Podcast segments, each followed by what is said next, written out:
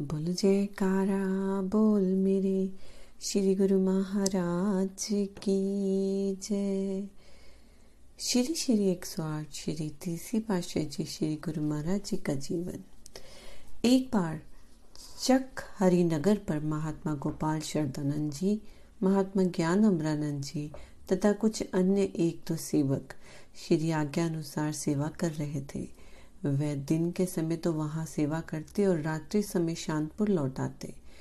कुछ दिन तो उन्होंने ऐसे ही किया। सात आठ दिनों के पश्चात वह परस्पर बातचीत करके वहाँ, वहीं पर रहने लग गए। रात्रि के समय चारों ओर टांचियों को, का गोल घेरा बनाकर बीच में आग सुलगाकर उसके किनारे सो जाते। एक बार रात को जब सबकी नींद, सबको नींद आ गई तो आग भी सुलगते सुलगते बुझ गई। एक सिंह उस घेरे में घुस आया, जिसके आने की किसी को भी आहट ना हुई। वह सिंह एकदम महात्मा ज्ञान अमरानंद जी के छाती पर खड़ा हो गया। अचानक उनकी चीख निकली। चीख सुनकर महात्मा गोपाल शरदानंद जी उठे और सिंह को एक मुक्का दे मारा। भय के मारे वह सिंह भाग खड़ा हुआ। कोई जन हानि तो ना हुई परंतु पंजे का निशान उनके छाती पर छप गया। अब श्री सतगुरुदेव महाराज जी की कृपा और ध्यान दिया जाए तो क्या उनसे कोई अऋण हो सकता है? सोचने की बात है कि क्या सिंह भी कभी एक मौके से डरा? ये तो उस प्रभु की असीम कृपा थी, वह पूर्ण सतगुरु के सेवक थे। आज्ञा पालन करने में जो सुख है, वह अन्यंत्र कहीं भी नहीं मिल सकता। परम संत श्री कबीर साहब जी भी फरमाते हैं, गुरु को सिर पर राखिए, चलिए आज्ञा माही, कहे कबीर, ता दास दो, तीन लोग डर नाही। जब वह श्री आनंदपुर में आए तो श्री चरणों में विनय की श्री सतगुरुदेव महाराज जी ने फरमाया, जीव ने जो पिछले जन्म में कर्म किए हैं, उनका फल तो भुगतना ही है। अंतर केवल यही है कि संत महापुरुषों की चरण शरण लेने से वह कर्म सूली का कांटा बन जाता है। वह संत महापुरुषों की संति से निष्काम कर्म किए जाते हैं ताकि अगले जन्म में पुण्य इन कष्टों को सहन न करना पड़े। श्री आनंदपुर में महात्मा ज्ञान अमरानंद जी की मरहम पट्टी की गई। कुछ लोगों ने उन्हें पुण्य तास बावली जाने के लिए मना किया। महात्मा जी का दिल दुविधा में पड़ गया कि क्या किया जाए। वह इसी सोच में थे कि उसी दिन रात्रि के समय निज मौज के अनुसार आपने प्रवचन फरमाए। प्रत्येक काम नेक नियत सच्चाई और खैर खवाई के साथ किए जाए। सेवक, सेवा करता जाए और परिणाम को न देखे। कोई कष्ट, दुख अथवा हानि तो हो तो घबराए नहीं, सुख और दुख दोनों हालतों में समान रहे। यानी इंसान को दुख और सुख दोनों का मुकाबला करना पड़ता है। सुख के समय उसमें फंसने की अपेक्षा आगे बढ़ता जाए और दुख में घबराहट से दूर रहे। पूर्ण विश्वास से सेवा करता चले, दुख और सुख दोनों परीक्षाएँ हैं। जितने दर्जे की भक्ति होगी, उतनी सख्त परीक्षा होगी। यानी उतना अधिक कष्टों का सामना भी करना पड़ सकता है। सेवक को हर्ष, शोक, निंदा, स्तुति, दुख, सुख सब में बराबर रहना चाहिए। पुण्य फरमाया कि सतगुरु तो सबको दात बख्शते हैं, आगे अपने पात्र पर निर्भर है। जितना जिसका पात्र होगा, उतना वह प्राप्त करेगा। जैसे तेल की एक बूंद जल में डालने से वह फैल कर कई प्रकार के रंग पैदा करती है। इसी प्रकार ऐसा पात्र यानी बुद्धि जितनी भी श्री सतगुरुदेव महाराज जी के वचनों पर आचरण कर, वचनों को ग्रहण करेगी, उतना अधिक लाभ प्राप्त कर सकने में समर्थ होगी। इसीलिए नेक नियत सच्चाई के साथ कर्म करो। दुख, सुख, निंदा, स्तुति में सम रहना सेवक का धर्म है। आपने ये प्रवचन अपनी मौज में फरमाए। प्रेमियों, गुरुमुखों के हृदय इन वचनों को श्रवण कर शीतल शांत हो गए। महात्मा ज्ञान अमरानंद जी श्री चरणों में वंदना कर अपनी सेवा पर पुण्य लौट गए। इस पर इसका ये अर्थ नहीं कि श्री सतगुरुदेव जी ने केवल श्री आनंदपुर की बंजर भूमि को आबाद करना, घने वनों को साफ़ कर उद्यान बनाना, भव्य भवनों का निर्माण करना ही गुरु भक्ति का लक्ष्य बताया। अपितु उन्होंने एक अनोखे ढंग की गुरु भक्ति की धारा प्रभावित की। उन्होंने तो निष्काम कर्म योग का पाठ पढ़ाया। जैसे प्यासे को पानी, अत्यंत भूखे को भोजन, अत्यंत थके हुए शरीर को पत्थरों पर निंद्रा करने का आनंद आता है, उसी प्रकार जन्म जन्मांतरों से माया के पंजे में आए हुए मन को गुरु सेवा से शुद्ध किया जाता है।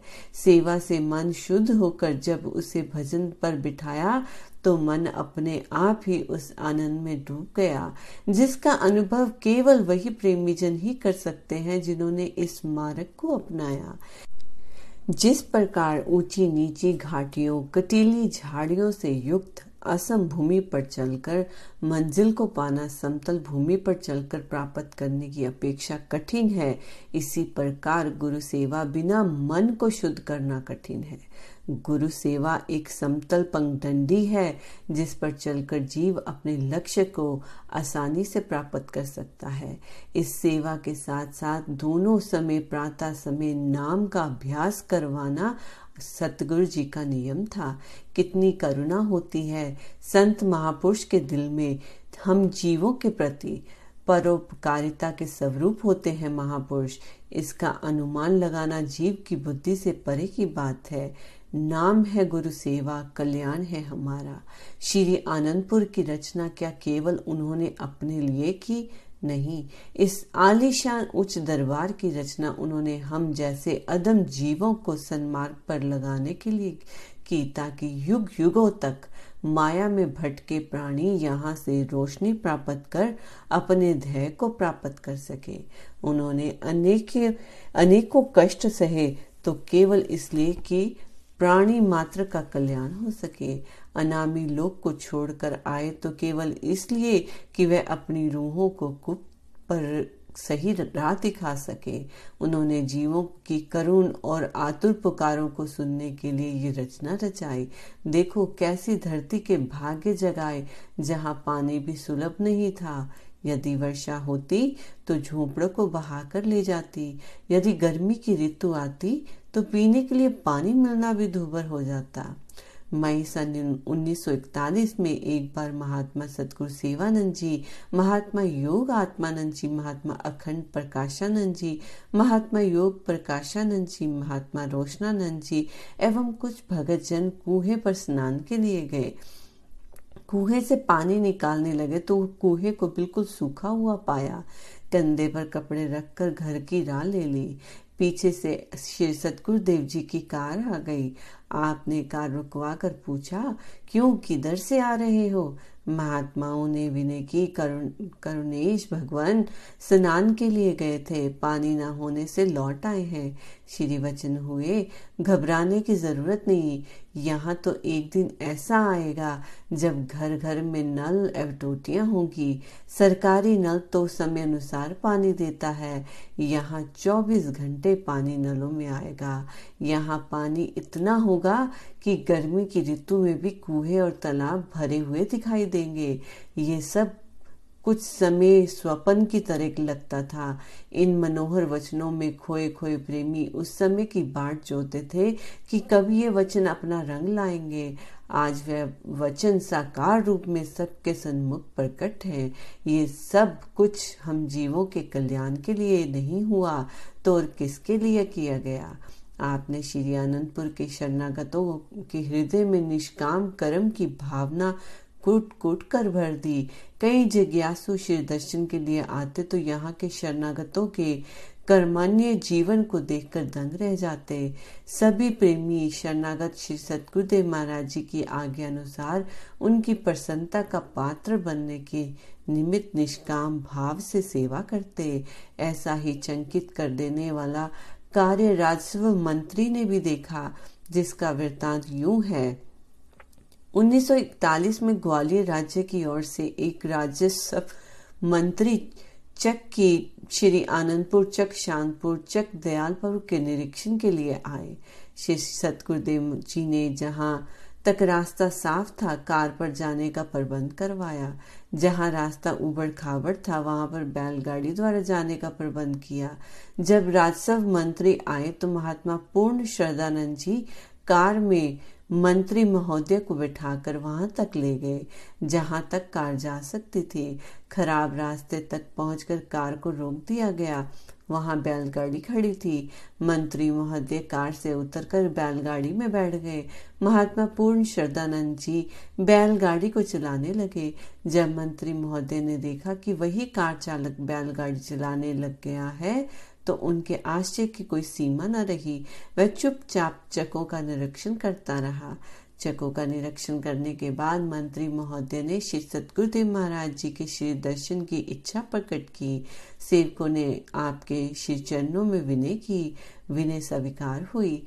मंत्री महोदय जब हजूरी में उपस्थित हुए तो उन्होंने अपनी हैरानी को प्रकट किया कि आज मुझे एक ऐसी नई बात देखने में आई है, जो मैंने अपने जीवन में नहीं देखी। हम प्राय ये देखते हैं कि अफसरों के जो कार ड्राइवर होते हैं, वह कार चलाने के अतिरिक्त कार की सफ़ाई तक हाथ नहीं लगाते। कार को झाड़ने पहुँचने के लिए अलग एक नौकर देना पड़ता है। और आपका ड्राइवर पहले कार चला रहा था। फिर वही आदमी बैलगाड़ी चलाने लगा। इतनी ऊँची शिक्षा विश्व भर में कहीं देखने या सुनने में नहीं आई। कार का चालक और उसके दिल में तनिक भी अभिमान ना हो, ये मेरे लिए बहुत हैरानी की बात है।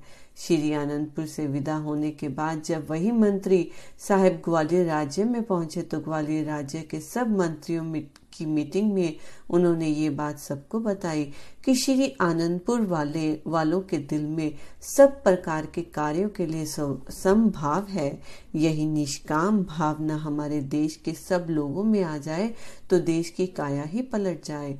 हमारे नौकर तो बिना कहने के किसी काम को नहीं करते। फिर कार ड्राइवर दूसरे काम कब करने लगा? और श्री आनंदपुर में तो कार ड्राइवर के लिए कार चलाना और बैलगाड़ी चलाना एक बराबर है। इस बात की ग्वालियर राज्य में काफ़ी दिनों तक चर्चा होती रही। राजस्व मंत्री के प्रस्थान करने के बाद श्री सतगुरुदेव महाराज जी ने सब सेवकों को इस विषय में श्री प्रवचन फरमाए, गुरु दरबार में सेवक को समभाव से का सेवा करनी चाहिए। ऊँचे पद का कोई काम हो, चाहे बर्तन साफ़ करने या झाड़ू लगाने की सेवा हो, मन में किसी प्रकार का ख्याल नहीं आना चाहिए। तब सेवा करने का लाभ है। अपने मन पर भी अच्छा प्रभाव पड़ता है और दूसरे पर भी अच्छा प्रभाव पड़ता है। राजस्व मंत्री का प्रमाण देते हुए सतगुरुदेव महाराज जी ने फरमाया कि मंत्री साहब, कितने अच्छे ख्याल यहाँ से लेकर गए हैं। सेवक की सब कामों की समानता होनी चाहिए। किसी प्रकार की भी सेवा करने से मन में अहंकार नहीं आता। गुरु दरबार में सब सेवा बराबर हुआ करती है।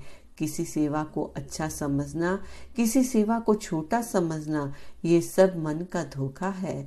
इस मन के धोखे से ही तुमने बचना है। इसमें तुम्हारा भी लाभ है और देखने सुनने वालों का भी। जिस सेवा को करने के लिए श्री सतगुरुदेव महाराज जी की आज्ञा हो, उसे करने के लिए सहर्ष और निसंकोच तत्पर रहना चाहिए। बोलो जयकारा बोल मेरे श्री गुरु महाराज की जय।